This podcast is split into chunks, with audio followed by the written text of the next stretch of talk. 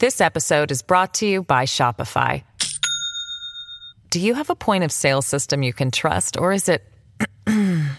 a real POS? You need Shopify for retail. From accepting payments to managing inventory, Shopify POS has everything you need to sell in person. Go to shopify.com slash system, all lowercase, to take your retail business to the next level today. That's shopify.com slash system.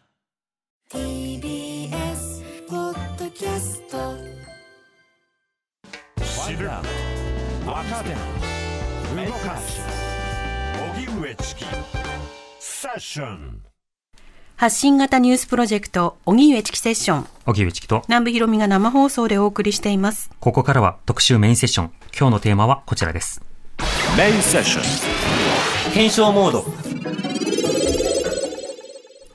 検証、ナチスは良いこともしたのか？近年インターネット上を中心にナチスは良いこともしたという主張が定期的に繰り返されています。アウトバーンの建設で失業率が低下した。経済を回復させた。このほか手厚い子育て政策、環境保護に至るまで様々な功績が挙げられ、そのような主張をまとめた書籍も出版されています。2021年には当時の麻生副総理が、ドイツはヒトラーは民主主義によってきちんとした議会で多数を握ってヒトラー出てきたんですよ、などと発言。その後撤回したと主張したものの大きな問題となりました。こうした中、先日、岩波ブックレットから出版された検証ナチスは良いこともしたのかが大きな話題になっています。ナチズム研究を専門とする共著者のお二人が長年の研究蓄積をもとにこうしたネット上に拡散する言説について丁寧に検証。そもそも事実認識が間違っているものや事実関係は間違っていないものの各々の政策の歴史的背景への理解が不十分なものが多くあると指摘しています。人々はなぜナチスは良いこともしたという主張をしてしまうのか。その背景にあるもの、そして一つ一つの言説について専門家と一緒に考えます。それでは本日のゲストをご紹介します。まずは江南大学文学部教授の田野大輔さんです。リモートでご出演いただきます。田野さんご無沙汰しています。よろしくお願いいたします。よろしくお願いします。はいお願いします。あの、え今回で多分、あの、4回目の出演だと思うんですけど、はい。はいえ本当にいろんなテーマで出ていたそうなんです。だいてます。はい。こん本日もよろしくお願いいたします。田野さんのご専門は歴史社会学、ドイツ現代史。著書にファシズムの教室、なぜ集団は暴走するのか、愛と欲望のナチズムなどがあります。そしてもうお一方、スタジオにお越しいただきました。東京外国語大学大学院准教授の小野寺拓也さんです。よろしくお願いいたします。よろしくお願いいたしますお願いします。はい。小野寺さんのご専門はドイツ現代史です。著書に野戦郵便から読み解く普通のドイツ兵、第二次世界大戦末期におけるイデオロギーと主体性などがあります。はい。先日、検証ナチスは良いこともしたのかが出版されまして、はい今あちこちで品薄となっている。ねまあそれだけ大反響があるということなんですが、あの、小野寺さんはなぜまずはこういった本を書こうということになったんでしょうか？そうですね。やはり、やはり、あの、まあ、えっと、良いこともしたと、したいということは、やっぱり歴史研究者は普段あまり言わ、は言わないっていうかですね、そういうことについてあれこれ言わないんですよね。ええでもやはり、あの、そういう中で、やはりネットでは、やはり良いとか悪いということが、まあ、しばしば、こう、誤った情報に基づいていたりとか、あるいは、えっとですね、あの、事実としては正しいんだけれども、まあ、文脈を、あの、飛ばして、えっと、良いとか悪いとか言うっていうことが、まあ、非常に、あの、近年多く見られるようになって、はい、あの、歴史研究者として、あの、このまま見過ごすわけにはいかないということが、やはり一番大きな執筆の動機だと思います。うん。田野さん、あの、こういった言説、まあ、ナチスを間接的に擁護するようなものは、日本だけの現象なのか、それとも他の国でも見られるのか、どうでしょうか？えーっと、まあ、ドイツでは、あの、たまに、まあ、それが新聞沙汰になったりっていうふうなことはありますけど、うん。日本ほど、まあ、日常的にそのような言説が、まあ、ツイッター上などで、えールフしているような国は、まあ、ちょっと知らないですね。うん、なるほど。なぜそのような現実状況なのかも非常にこう考えなくてはいけないところではありますが、あの、そもそもについて今日はいろいろとお話を伺っていきたいと思います。しかしこのなぜナチスも良いことをしたんだ、ナチスにもいい面があったんだということがしばしば出てくるのか、小野寺さんはこの点どう見てますか？そうですね。あの、まあ、私はやはりその、えっと、まあ、どちらかというと、まあ、歴史学っていう立場から、あの、まあ、歴史研究とかも含めていろいろこの問題を考えている立場なのですが、やはり、えっと、まあ、あの、やっぱり事実っていうのっていうのは、一個一個は断片的なものなんですよね。うんですから、やはりそこから自分が、あの、こうであってほしいとか、こうであるに違いないっていうのに、あの、すぐつなげてしまうっていうのは、とても簡単なことなんだと思うんですね。うんでも、やはり、えっと、そこを、やはり、その、どういう文脈でそれがなされてきたのかとか、あの、そこの、それとはどういう政策が他にセットで行われていたのかとか、うんうんまあ、そういうことが、やっぱり歴史研究がやってきたことなのですが、やっぱりそういうことが、まあ、多くの場合、あの、全く顧みられないで、事実から、あの、飛んでしまうっていうことで、やはりそこの、なんて言うんでしょうね、研究の世界と、やはり一般の社会っていうのが、まあ、いろんな理由で、あの、まあ、きちんと繋がっていないっていう、うんまあ、あの、そのことが、まあ、私は、あの、とても、あの、重要な問題だと思っています。なるほど。この、まあ、ナチスにもいいところがあったというふうに言いたいという、まあ、欲望の方の分析も必要ですし、またその言葉がもたらす機能の分析も必要だと思います。で、そうしたことを今日はじっくりと伺っていきたいんですが、小野寺さん、あの、そもそもナチズム、あるいはナチ、ナチスとは一体どういったものなんでしょうか？そうですね。まあ、あの、それを話すと本当に、いくら時間があっても足りないことになりナチますので。スとは何だったのかで、多分ええ1年間できますね。えーそうそう、本当にそうなので、まあ、とりあえず、あの、民族共同体っていう言葉にちょっと絞ってお話を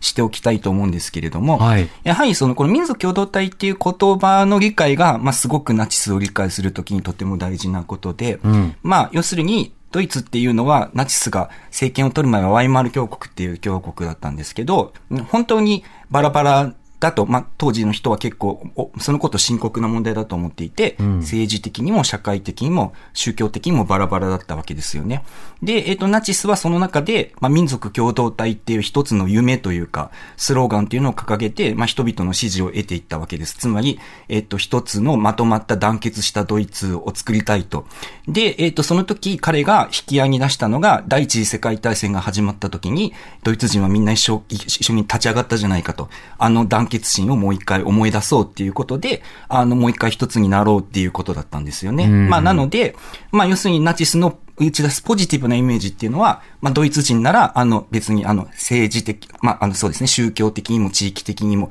階級的にも、んどんな人であっても、あの、きちんと助けますと、誰でもちゃんとまともに働く人なら国家が助けますっていう、まあ、その、いわゆる、あの、国家にどんどん人々を包摂していこうっていう、うん。まあ、そういうところが、いわゆるひ、あの、しばしば良いところとして言われるところなんですけれども、はい。ただ他方で民族共同体っていうのにはそこに入るべきではない人っていうのを、まあ、そこから容赦なく排除していくっていう、それとこうワンセットになってたんですよねうん。ユダヤ人であるとか、まあ、シンティ・ロマであるとか、あるいは社会主義者、共産主義者のようにナチスに敵対している人だとか、あとは同性愛者とか障害者とかですね。まあそういった人々は、まあ単純にそういった、あの、国からのサービスはもちろん受けられませんし、それだけじゃなくて強制収容所に送られたりとか、まあ最悪障害者は、まあ安楽死という名前で殺害されたりとか、もちろんユダヤ人はガス殺されていったわけです。はいですので、この包摂っていう面と、その、その、それに属さない人たちに対する排除っていうのが、まあワンセットになっているっていうのがナチの、ナチスの民族共同体っていうことで、まあこれがやっぱりナチスはいいこともしたとかいうときに、まあ必ず、あの、考えておかなければいけない大きな前提だということだと思います。なるほど。そのいいことになるものが一体どういったものなのか、そもそも事実なのか、それとも解釈として妥当なのか、背景に何があったのか、丁寧に読み解いていくことが必要かと思います。では、ナチス、ナチズムというのは民族共同体であるということを、まあ、知った上で、押さえた上で、しばしばネット上などで見られる主張、言説、これらをポイントを絞った上でお話ししていきたいと思います。まずはこちらから。よくある主張1ヒトラーにも優しい心があったはい。田野さん、まずはこれどういった主張なんでしょうか？えっと、これは、あの、数年前に、あの、ツイッター上で、えーそういうツイートがなされて、まあ、新聞の報道でもされたんですけど、うん。あのヒトラーが、えー山荘で、えーまあ、幼い少女と、まあ、親しく交流しているような写真を上げて、えーヒトラーにも優しい心があったと主張するもので、うんえーそれにいいねがもう何千件、何万件とつくような大きな反響を呼んだと。はい。それで、あのーまあ、ヒトラーさんも実はいい人だったんじゃないかみたいな、うん。えーそういうふうなあのコメントがつけられたりっていうふうなことがありました。うん、なるほど。その写真というのはどういったものだったんですか？えーっと、まあ、ヒトラー1年間の3分の1ぐらい、あの、ベルヒテスガーデンっていう、まあ、アルプスのところにある彼の山荘で休暇を過ごしてたんですけど、まあ、そこにやってきた、まあ、幼い少女を、まあ、たまたま、あの、ヒトラーと誕生日が一緒だったもので、うん。えーこっちおいでっていうふうなことで、えー仲良くなって、それからまあずっと文通とか続けて、えーその、まあ親しく接する写真が当時、すごくあのヒトラーの写真集などにもよく使われたっていう、まあそういう背景があります。うん、なるほど。そもそもその写真というのはどういったような仕方で利用されたり広がっていったものなんでしょうか？まあ絵はがきですとか新聞の写真ですとか、まあはい写真集ですね。えーなどで、まあすごくあの当時のドイツ人であれば、もうし、えー知らない人がいないぐらい、えーものすごくポピュラーな、えー宣伝写真として使われてました。うん。ということは、そのナチ党は、その少女との交流というものを、ヒトラーの優しさや包摂力だということでアピールする動画にしていたわけですか？そうですね。はい。うん。他方で、その国民の側も、やはりあのヒトラーっていうその国家元首は自分たちとその同じような存在であってほしいっていう願望があって、ええそういうその願望をヒトラーに投影していたっていう側面もあって、つまりその国側、そのナチ党側が宣伝でやると同時に国民の側もそうあってほしいっていう願いがあって、そこにその一致点があったことが、まあ、これだけこの写真の流通に拍車をかけたっていうふうなことは言えると思います。うん、なるほど。ちなみにそうした写真を一緒に撮るようなあの状況になった少女たちというのはどういった人だったんですか？えっと、あの、一番有名な、あの、少女、えっと、そのツイ、そのツイートでも紹介されてたその絵はがきの写真の子は、えー実はその数年後に、そのユダヤ系のその血が流れてるっていうふうなことが分かったんですけど、はい。えーすでにその写真があの大量に流通してしまっていて、その宣伝的な価値が高いっていうふうなことを、ナチ党側も認識していましたので、うん。分かった後もその流通を止めずに、えーそのまま使われたっていうふうな、まあ、そういう背景があの分かってます。うーん、なるほど。それだけその宣伝としての側面が強かったということですが、こうしたことを思って、やはりヒトラーは優しかったんだ、身内には慈悲があるんだというような言説が広がっていること、この点について田野さんどう見てますか？そうですね。あの、もちろんそのヒトラーも、まあ、一人の人間なので、えー、可愛い子供を見て、えーほっぺた、えー撫でたくなるみたいな、そういう気持ちはもちろんあったと思いますし、うん。えーさらに言うと、そのヒトラーをその悪魔化して、えーもう冷酷非道な人物っていうふうにだけ見るのも間違ってるんですけど、うん。他方で、ここだけ見て、えーそのヒトラーには優しいところがあったから、えーそれはやっぱりナチスのいいところだっていうふうに見るのは、すごくこう短絡的で、まあ、ナチスのその再評価につながってしまいかねない危険性があるんじゃないかなっていうふうに思います。うん。そもそも例えば独裁者に優しい側面があったというものが一つの驚きとして迎えられるような、そうした社会状況もすごくその善悪構造でその染まっているような感覚があるわけですが、まあ当然独裁者だってあの動物を愛し、動物を飼っている独裁者も現代でもいるわけですからね。こういったあの受け止めのある種のナイブさというか、そうした状況については田野さんどう見てますか？やはりそのヒトラーはその絶対悪だっていうふうなことをずっとその多くの方はその学校で教えられてきて、えーそのようなことは、まあ、十分分かってる人がほとんどなはずなんですけど、うん。もちろんその彼らも、えーホロコーストを否定したり、戦争が悪いっていうふうなことを否定するつもりは毛頭ないとは思うんですけど、はい。他方でやっぱりその学校で教わってきたこととは違う、なんか驚きの事実を知ってしまうと、そこで、まあ、ある種のその思考停止に陥って、うん。そこにばっかりその目が向くような、まあ、そういうふうな状況があるのかなっていうふうに思います。うん、なるほど。こうした当時のナチ党が行ったプロパガンダの写真、それが今なおある意味ではその効力を発揮しているような状況もあるということです。小野寺さん、この点について何か補足やあるいは考察などはありますか？そうですね。やっぱり、あの、まあ、メディアっていうものは、やはりその、私たちはきちんと注釈をつけて、うん。あの、こういう背景でとか、例えばリーフェンシュタールの、あの、意志の勝利であるとか、まあ、そういったものはプロパガンダだと思って、あの、分かっているはずなんですけれども、はい。やっぱりでもメディアの力ってやっぱりものすごくって、やっぱりそれを見ると、何かこう、神聖な何かを見たっていう、やっぱりそういう、えっと、印象っていうのが、やっぱりいくら理屈で、あの、やっぱり、あの、理解したつもりでも人々に、あの、染まって、あの、なんていうか影響力を及ぼすっていうところがあるように私は思います。あの、なので、あの、やはりその、そうですね、やっぱり結局、あの、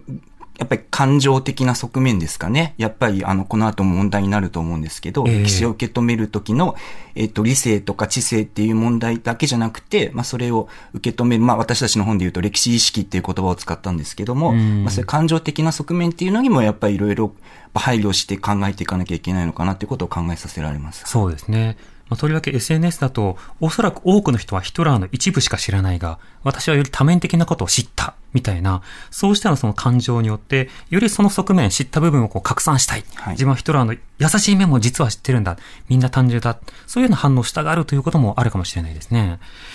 では、続いての論点はこちらです。よくある主張2アウトバーンの建設で景気が回復したはい。これもあの非常によくある論点だということですけれども、あの、田野さん、このまず、えー、ポイント、えーそもそもけ検証するためにアウトバーンの話だけではなくて、いろいろなその距離を取った上で検証しなくてはいけないと書かれてますが、どういったような思考で、えー検証というものを進めていくことが必要だと考えているんでしょうか？えっと、まず1点目は、えーその政策がそのナチスのオリジナルな政策だったのかっていう点です。うん、うん。で2点目は、えーその政策が、えーどういう目的でナチスによって行われたのかっていう点です。はい。3点目は、えーそれが、その政策が、えー何か、まあ、良い、肯定的な結果を生んだのかっていう点です。うん。これは確かに分かりやすいですよね。その、例えば何々政党がやったことだっていうようなことを言ったとしても、いや、それ前の政権からやってましたよっていうことだと、あの、果たしてその政党の成果、あるいはオリジナルと言えるのかということにもなるでしょう。また、結果として何かしらの効果を与えたとしても、その目的はそもそも何だったのか。はいなども考えることが必要かと思います。では、このポイントから見て、田野さん、アウトバーンの建設をどう見ているのか、あと、そもそもアウトバーンの建設とは何なのか、これいかがでしょうか？はい。えっ、と、まず、そのアウトバーンの建設は何かっていうふうなことですけど、まあ、あの高速自動車道路をドイツ中に張り巡らせるっていうふうなことで、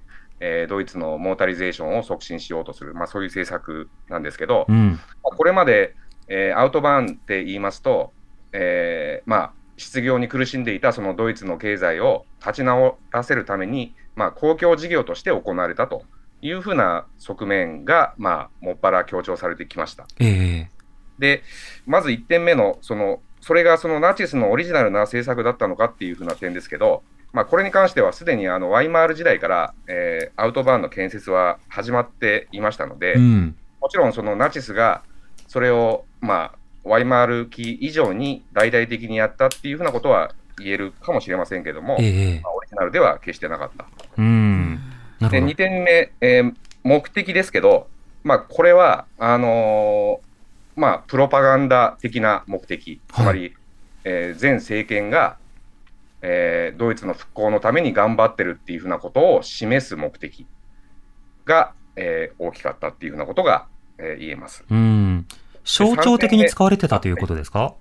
はい、象徴的に使われていたということですか？そういうことですね。はい。うんで、えーその結果と関わるわけですけど、はい。象徴的っていうふうなことと関わるんですが、あのそれだけそのプロパガンダで大々的にその建設をアピールしたわけですが、実際のそのアウトバーンのその建設事業に雇用されていた、えー労働者っていうのは、えーまあ、一番多くて12万人っていうふうに言われているので、うんえーそれほど多くない。はい。で、あの、もう少しその、広い視点から見て、えーその、ナチ政権が、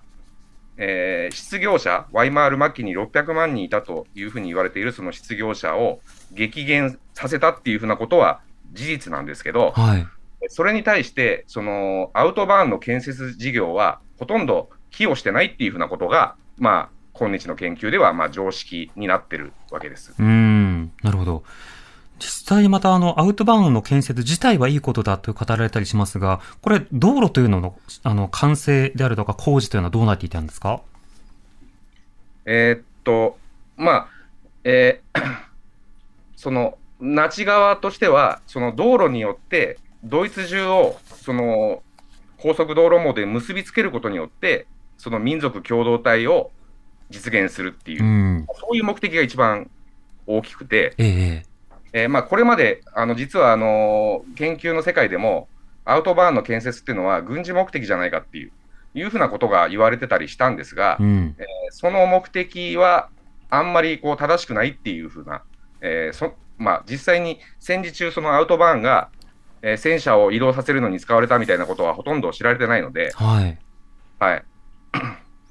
となると、そういったそのアウトバーンの建設、その、やはり目的と政策についてもこう見ていくことが必要だということですが、では、効果の部分、小野浦さん、このアウトバーンの建設、あるいはそのナチスの政権の政策というのは、景気回復や失業率の改善にはどういった寄与があったんでしょうか？そうですね。まあ、先ほど田野さんがおっしゃったように、えっ、と、失業者は600万人いたので、はいまあ、あの、12万4千人っていうのは、まあ、非常に限定的な効果。まあ、もちろん全くなかったわけではないとは言えると思いますが、うんあるいは、あの、雇用創出計画全体ですね。やっぱり公共事業をやるとか、様々にこう、刺激をするっていうのも、まあ、せいぜい50万人程度で、まあ、もちろんこれも全く効果がなかったとは言えないと思いますけれども、ええやはりその人々が思っているように、公共事業をやることで、ナチスの景気を立て直したというのは、やはり、あの、議論としては、あの、正しくないというふうに思っています。ん。で、やはり一番決定的に大事なのは、あの、軍事支出ですよね。やはり、ナチ政権は、政権を取った時からもう、あの、戦争をするっていうことを、もう、あの、当初から目標として掲げて、まあ、着々と、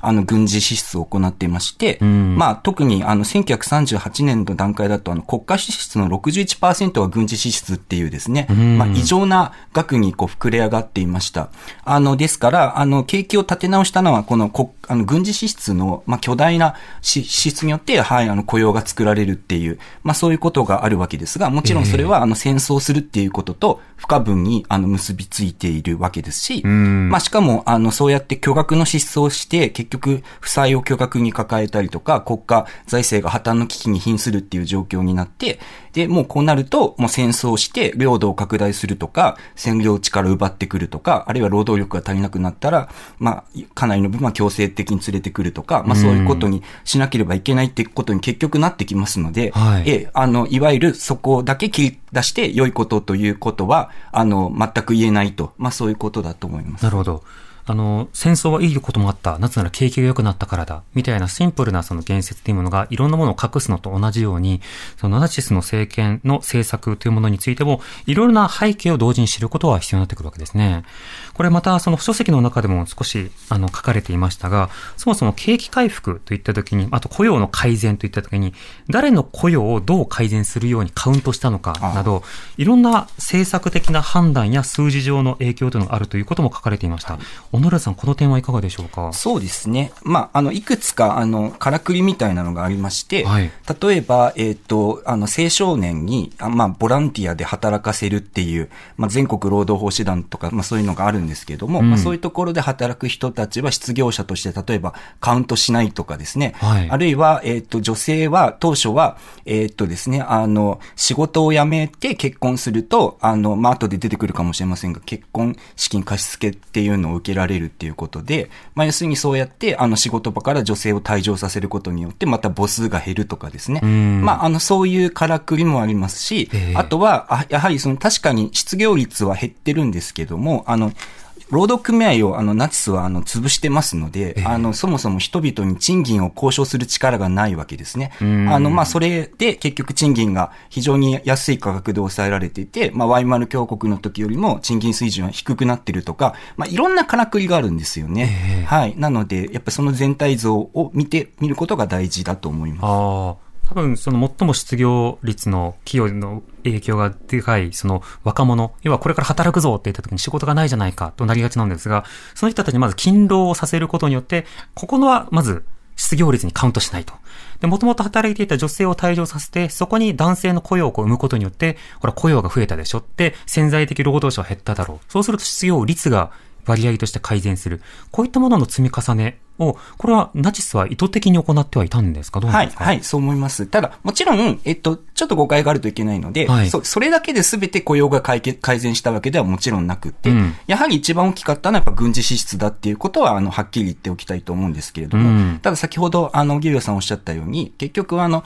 そうやって賃金が例えば労働者を抑えられたとか、はい。女性は雇用からあの、結構追い出されたとか、若者はそういうふうにただ働きされたとか、そういうこう、みんなが本当にそれで得をしたのかっていう、え、視点はやっぱり重要だなと私も思います。うん。また、あの、どんどん後半で気になってくるのが、そのユダヤ系の方など、あの社会的に排除された方、この方々の例えば資産や労働というのがどうなっていたのか、ここは小野田さんいかがでしょうか？そうですね。えっと、まあ、例えば、あの、やっぱりその、あの、アリアカというものがありますけれども、はいやっぱりそのアリアカっていうのはユダヤ人の財産を、こう、安値で、まあ、ドイツ人が買い叩くと。まあ、そういうことですね。あのうん、家であるとか、あの、そうですね。あと、企業を所有しているユダヤ人からドイツ人が安く買い叩くであるとか、あるいは、こう、だんだんユダヤ人が後の方になってくると、ドイツ人からドイツから移送されていくようになると、出ていった、あの、ユダヤ人の家の家具であるとか、カーペットであるだとか、あの、食器であるとか、うんまあ、そういったものを、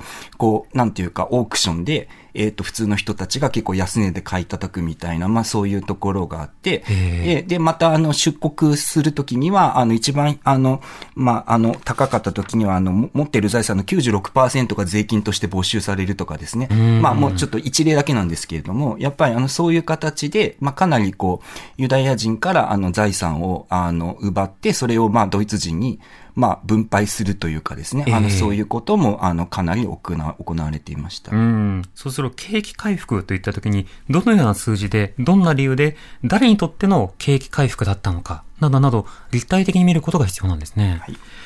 それでは、え続いての論点はこちらです。よくある主張3ナチスは労働者に優しかったはい。まず、労働者に優しかったと語られるとき、田野さん、あの、これはどういったことがまず語られるんですか？えっと、一般によく語られるのは、えー、寒気力公団っていう、その労働者に、えー安い料金で、えー旅行を提供する組織の取り組みです。はい。もう一つ多いのは、やっぱりフォルクスワーゲンですね。うんうん。えー労働者にも手の届く価格で、えー格安の乗用車を提供するっていう、まあ、その計画。まあ、その二つが、特にこの文脈ではよく、あの、挙げられるものだと思います。うん。まず前者のそのバケーションのようなものを提供するという政策、これはそもそもどういったものだったんでしょうか？えっと、これは、あの、先ほどもちょっとありましたけど、あの、ナチ時代、その労働者の賃金が、えーずっと凍結されていたわけですよね。はい。えー職場移動も自由にできないというふうな、まあ、ほとんど牢獄みたいなあの状況に労働者は置かれていたわけですけどう、ん。それだけでは労働者は、まあ、意欲的に働くことができないので、はい。えー彼らに、まあ、一種のご褒美を与えるっていうふうな、えーことで提供されたのが、まあ、そういった旅行、まあ、旅行だけじゃないんですけど、うんさまざまなレクリエーションを提供したのが、その歓喜力講団っていう組織です。はい。関係力講談、これはあの、えーどういったその主体が何を提供するものだったんですか？えっと、これはあのドイツ労働戦線っていうあのそワイマール時代までの労働組合を潰して、その資産を流用して作ったそのナチ党の御用組合みたいなものなんですが、えーその組合自体はその賃金交渉権とか一切持ってなくて、うん。えーそれでもその労働者からはその毎月会費を徴収してるっていうことで、えー労働者からはすごくあの不満が大きかったので、ええその会費を、まあ、多少還元するかぐらいの気持ちで、はい。このような、えー取り組みをしたっていうことが言えると思います。今ちょっと聞くだけでもろくでもなさしかないんですが、組合を潰し、会費を取り、で、賃金凍結されていて、職場移動もできないような状況なので、だけども、まあまあまあ、ちょっと旅行させてあげるし、遊ばせてあげるみたいな格好だったんですか？はい、そうですね。んで、そのドイツ労働戦線というのは、そのようにあの労働者から、まあ、すべての労働者から会費を取っていて、はい。資産規模がそのナチ党の数倍に上るというふうに言われてますので、うん。ものすごいあの資金、まあ、財政基盤は大きかったんですよね。はい。で、その中で、その様々な取り組みをしてまして、その今申し上げた、その格安の旅行、まあ、旅行代理店みたいなことをやってるわけですけど、うんうん。それだけじゃなくて、えーまあ、バルト海の流言島っていうところに、まあ、今でも遺跡が残ってますけど、ええ巨大なリゾート施設を作ったりとか、えーあるいはその旅行、海外にその船で、そのクルーズ旅行に行かせるための船を、まあ、数隻建造したりとか、うん。まあ、ものすごい、あの、なんていうか、その、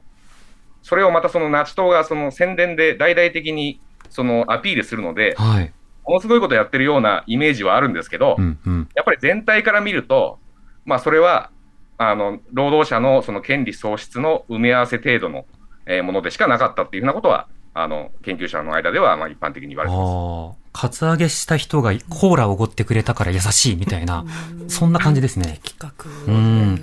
これ、さらにそのフォルクスワーゲンの話もありました。田野さん、これはどういったものなんでしょうか？えっと、フォルクスワーゲンは、まあ、あの、ヒトラーが、えー安く労働者にも乗用車を提供するよっていうふうなことを、あの、演説で、まあ、あの、訴えて、えーそれ、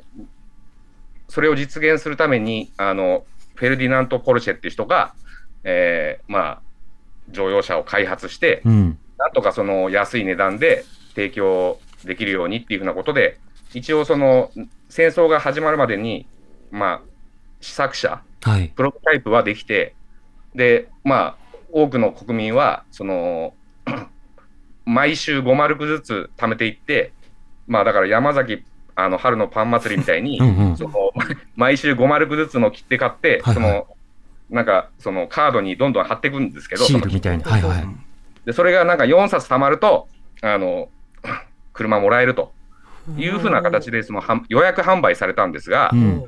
えーで、まあ、30万人近くの人がその払い込みをしたにもかかわらず、あの戦争が始まってしまったので、えー労働者には一台も届けられることなく、うん。で、その工場は、えー軍用車の生産に切り替えられたっていう、ええまあ、ほとんどその国家的な詐欺みたいな、えー状態、まあ、そういうひどいあのプロジェクトです。なるほど。取るだけ取って、払った人のところには何も返ってこなかったんですか？はい。あの、戦後帰ってきました。あの、裁判して。ああ、はい。なるほど。それはあの、払った分を返してもらうということですか？えっ、と、その、ちょっと詳しくわからないですけど、ええあの、そこで払い込んだ人が裁判を起こして、えーそういう人には、フォルクスワーゲンを、あの、ちゃんと納車しますっていうふうな。形で、えー返したそうです。なるほど。でもそれは決して良かったことなどとは語れないですよね。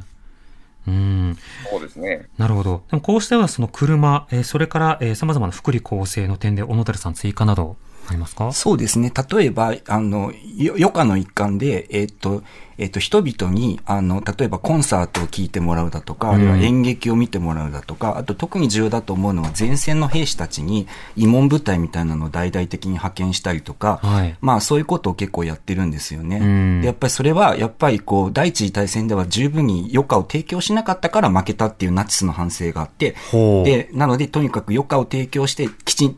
心地よく戦ってもらおうということで、戦争と不可分だったという背景があるわけですね。はでその意味などについても、5時台にさらに伺っていきたいと思います。This episode is brought to you by Shopify. Do you have a point of sale system you can trust, or is it a real POS? You need Shopify for retail. From accepting payments to managing inventory, Shopify POS has everything you need to sell in person. Go to shopify.com slash system, all lowercase, to take your retail business to the next level today. That's shopify.com slash system. TBS ラディオ905-954発信型ニュースプロジェクトセッション 時刻は5時になりました。荻上チキセッション、今日の特集メインセッションは、検証、ナチスは良いこともしたのか。ゲストは、江南大学文学部教授の田野大輔さん、リモートでご出演いただいています。そして、スタジオには、東京外国語大学大学院准教授の小野寺拓也さん、お迎えしています。お二人とも引き続きよろしくお願いいたします。お願いします。さて、小野寺さん、あの、先ほど様々な福利厚生とされるものは、やはりその軍事に対してより積極的な国民性というものを育む、あるいは協力をしてもらうためのまあ政策だったという文脈について話してもらいました。そうした文脈について、やはりまずは理解しておくことというのがとても重要になるわけですか？はい。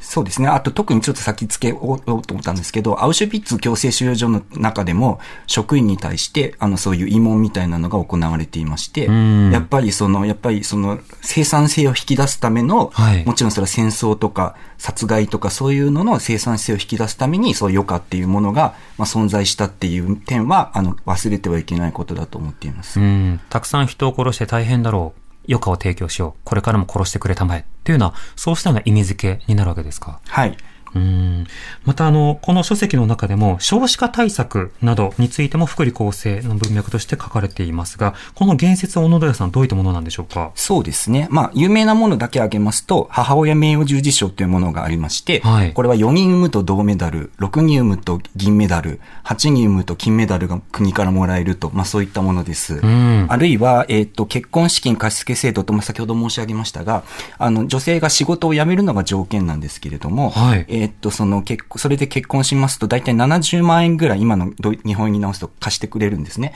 で、子供を1人産むと4分の1返さなくてよくて、2人産むと4分の2、3人産むと4分の3返さなくてよくて、4人産むと全部額返さなくてよいっていうですね。はいまあそういう制度が一番有名です。他にも母親学校だとか、母親相談所だとか、家政講習会だとか、まあ、いわゆるこう、ナチスはいいこともしたっていう言説でしばしばあの取り上げられる話ですよ。うん。でも、まず全体としてそれは、まあ女性は家に入って仕事をするのなくて子供を産めというような前提の中での政策になるわけですか？もちろんです。はい。うん。その上で前者のメダルを配る。これは、あの、メダルを配ることによって何がもたらされるんですか？そうですね。まず一つは、やはりその、まあ、女性がやっぱり国から勲章をもらうっていうことは、まあ、当時、ほとんど滅多にないことでしたから、はいやはりその、まあ、現在の価値観から見ると、まあ、女性を産む機会と思っているのかと、まあ、思う方も多いと思うんですけれども、やはりその女性がこ子供を産むっていうことを、まあ、大事なことだと思っている人にとっては、やっぱりそれは、あの、名誉なことだっていうことはありますよね。んまあ、あとは、あの、ヒトラー有限とか、やっぱりそういう、あの、ものを持っている人を見たら、こう、なんか、尊尊敬、け敬礼しなさいとか、あとちょっと、ええあの、買い物に並んでる時に先、先どうぞみたいな、まあそういう特権もあったとかいうことは、あの、言われています。うん。と同時に結婚時のその貸付金、これがその子供たくさん産めばこうチャラになるよというような話、他にもまあ支援の話が、えー盛り込まれてました。これはあのどういった意図の政策でどういった効果があったんでしょうか？そうですね。まず、もちろんこれも、先ほどの包摂と排除の話、まさにそれで、はいまず、あの、ナチ党にとって政治的に信頼できる人でなければもらえないんですね。あの、なので、えっと、申請しますと、その、が、その、そこの、えっと、外区っていうか一番下のレベルを支支配しているナチの、あの、幹部みたいな、幹部っていうかまあそうですね、そういう人にチェックされまして、この人は出してもいいようなナチスにちゃんと忠誠を誓している人かみたいなのをチェックされます。それで、二つ目は、やっぱりその、ユユダヤ人はもちろんもらえません。それから三つ目は、その、き親族に例えば障害を持つ人がいるとか、そういう場合ももらえないわけですね。で、あとは反社会的、まあ、だから、あの、まあ、アルコール中毒とされている人とか、まあ、あとこの中にしばしば、あの、シンティロンマ、まあ、ジプシーって言われる人たちも入ったりするんですけど、あの、そういう人たちはもちろん除外されて、え、ですからそういう人種的に健康な、あの、ドイツを作るっていうのが全体の目標ですから、当然そこには障害者を殺害するとか、断種するとか、同性愛者を迫害するとか、まあそういったことが全全部の、こう、枠組みの中にあるわけですよね。あの、だその、やっぱり全体像の中で見るっていうことだと思います。なるほど。優勢思想も加えて相当の思想チェックであるとか先民意識というものがあっての、まあ、支援だということになっていたわけですか。はい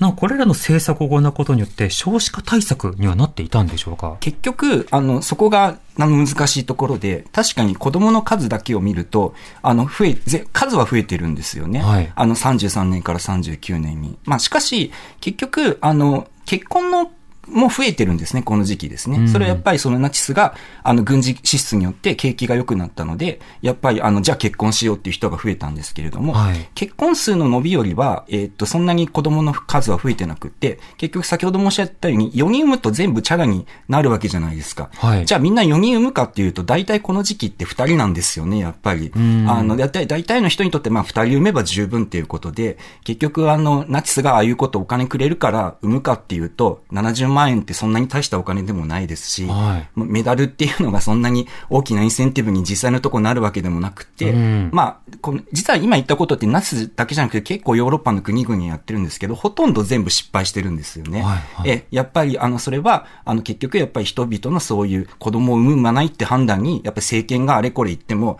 ほとんどやっぱり、あの、そよほどすごい政策でない限り、ん影響は及ぼせないってことなのかなと思います。なるほど。さらにはその軍人であるとか様々なえー親衛隊などに対してよく語られるのは、あの、福利厚生とは少し変わるかもしれませんが、その制服などの供与。この制服があの非常にこうデザインが優れているというような語りの中で、あのネット上ではいろんな言説が飛び交います。田野さん、このことも書籍の中で書かれていましたが、具体的にどういった言説が飛ぶんでしょうか？はい。えーっと、一番多いのは、えー、まあ、ヒューゴ・ボスがナチスの制服をデザインしたからかっこいいんだっていうやつで、うんはいまあこれは一部の書籍なんかにも、あの、そういう間違った記述が出てきたりしてるので、うん。えー必ずしもその SNS に限られた話ではないんですけど、ええあの、実際にはそのナチスのあの褐色の茶色いあの制服を誰がデザインしたのかっていうようなことは分かってないんですよね。うん。で、あの黒い親衛隊の制服に関しては、おそらくこの人だろうっていうふうなことはあるんですけど、それもあの確認が取れてないです。ええええそこまでで、はい。はい。曖昧な状況がまだある前提なんですね。そうですね。はい。なのに、あの、やっぱり、あの、ナチスは悪だっていうふうにみんな分かってるのに、自分が、あの、そういう制服を見て、かっこいいと思ってしまう。そのモヤモヤがあるので、どうしても、その、あ、ヒューゴ・ボスがデザインしたからかっこいいんだっていう説が、ちょろっとこう流れてくると、それにみんなバーッと飛びついちゃうわけです。うーん。なるほど。だから、最初に何かこの、思わず惹かれてしまうっていうその感情があって、その感情をその説明してくれる俗説であれば、何でもいいっていう、何でも飛びついてしまうっていう、まあ、その、そういう仕組みで、このヒューゴ・ボスが、まあ、ナチスの制服をデザインしたっていう、その言説がこれだけ広がってるのかなっていうふうには思ってます。うーん、なるほど。なお、その制服をいわゆるかっこよきものとして宣伝としようというような、そうした意図というのは政権、政党にはあったんでしょうか？えっと、初期にはまずないですね。ない。はい。えっ、と、1925年ぐらいまで、えーまあ、ヒトラーが政権を取るずっと前までですけど、それまでは、そもそも制服が統一されてなかったので、ほう。えーそ、そこら辺にあるそのあり合わせのものを適当に着てただけなんですよ。へえ。で、それが25年ぐらい、まあ、ヒトラーが、その、監獄から、その、出た後に、えーまあ、ナチ党の組織を立て直すっていう時に、ようやく制服が統一されて、で、それがそのまま使われてるだけなんで、うん。えー当時、えーそのナチスの制服を見てかっこいいっていうふうに思った人がどれだけいるのかはちょっとよくわからないですね。うーん。なるほど。もちろんその親衛隊の制服の方は、まあ、親衛隊自体がそのエリート組織なので、はい。えでしかもその国防軍のその軍服をモデルに、まあ、デザインされているので、あれがかっこいいっていうふうな気持ちはまあわからないでもないですけどう、ーん。はい。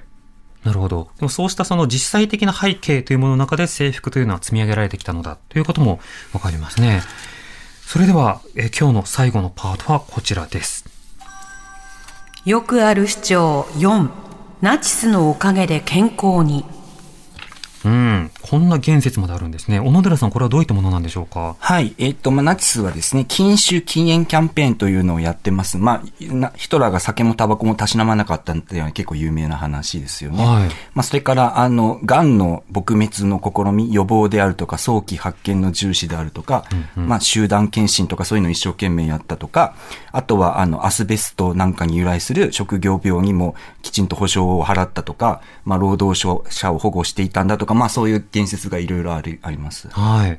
それらの政策というのはそもそもあの実際にあったのか、あったとすれば、なぜ行われたのか、これはどうでしょうか？はい。ももちろん、あの、全部あったんですけれども、うんまあ、いろいろ理由はあって、あるんですけども、まあ、やっぱり一番大事なのは、あの、当時の、あの、まあ、あの、ドイツの考ナチスドイツの考え方で民族体っていう考え方がありまして、はい要するに私たちにとって体っていうのは私たち一人一人のものなはずなんですけれども、ナチスドイツにおいては、その、民族、ドイツ人っていうのが一つの体なんだっていう発想なんですよね。んあの、だから、要するにあなたの体はあなたのもの、一人のものじゃなくて、ドイツ人全体のものなんだから、だからきちんと全体を考えていろんなことを、あの、行動しろっていうことなんですよね。はあ。あの、なので、要するに、あの、なんで、あの、例えば障害者を殺すかっていう話も、結局、その人が良くないとかいいとかいうことじゃなくて、それはドイツ人全体の、あの、遺伝の質を下げるからっていう発想ですし、結局、その裏なんですよね。健康でいろっていう話も、ええ。要するに、あの、自分たちの、あの、ドイツ民族全体のために、あの、そういうことを、あの、考えろっていう、あの、まあ、そ、そういうことがありまして、あと、まあ、特に、と我々にとって一番縁遠いのが、やっぱりそのアルコールっていうものの中、アルコール中毒は、まあ、当時の考え方でい遺伝的な障害によるものだって考え方がありまして、へえええあの、なので、だからアルコール中毒ってされた人は、あの、断酒をするんだってまあ、そういう考え方にもなるんですけど、ん。まあ、そういうやっぱり民族体っていう考え方っていうのが、やっぱりその、一人一人の健康と全体が全部つながっているって、そういう大事な、当時の考え方だと思います。はい。うん、なるほど。そうした政策というのはどんな影響をもたらしたんでしょうか？そうですね。えっ、と、まあ、影響というか、まあ、効効果があったかどうかというお話をちょっとさせていただきたいんですけど、はいまず、あの、アルコール、た、タバコ確かにキャンペーンはやったんですよね。でも他方で、えっ、と、実は、あの、タバコ税とかアルコール税って、あの、国にとって今でもそうだと思うんですけど、ものすごく重要な収入源でやっぱりその、じゃあそれ諦めるかっていうと諦める気はないわけです、やっぱり。はいまあ41年、1941年の歳入の10タバコは12分の1を占めてますので、あの、そ、それをミスミスミス捨てるはずがないっていうのがまず一つで、あともう一つは、その、戦場の兵士たちにとってアルコール、タバコってすごく重要なんですよね。んやっぱり気分転換だとか、男たちでこう飲み交わすだとか、あとやっぱタバコを吸うっていう。で、やっぱり結局ナチスはやっぱり戦争でいかにこう効果的に戦わせるかっていうことにいろんなことをこう最適化しているので、ん。やっぱりその、えっ、と、そそういう、じゃあそ、それを犠牲にしてまでやるかっていうと、もちろんそういうことはないし、まあ、結局、癌に関しても戦争が始まるといろんな研究がバタバタそれに追われて中止になっていったりはい。したりとか、まあ、労働者もきちんと保障を受ける割合は、あの、実はどんどん減っていくとか、まあ、だから実効性を見ると、ん。あの、か、かなりの、っていうか、ほ、ほとんどのことは、あの、ええ、あの、いまあ、み、そうですね、見かけ倒しっていう言葉で、あの、適切なのかなというふうに思います。なるほど。そうなると、その目的と実行のされ方と持続や人々に対する影響、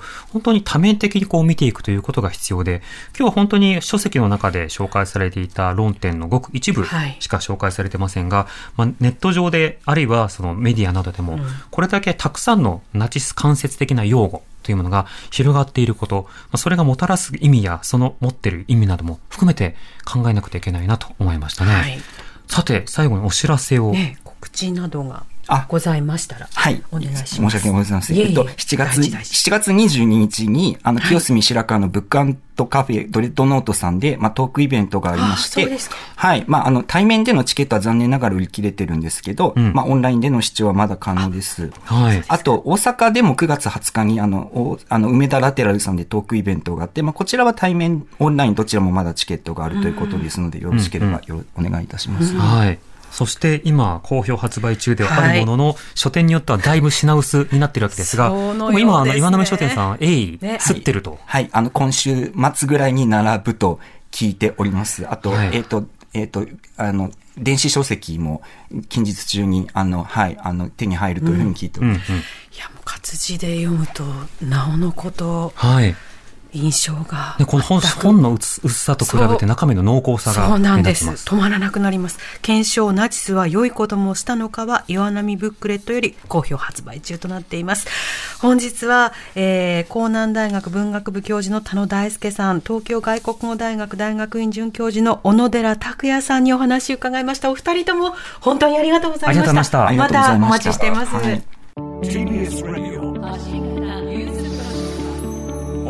She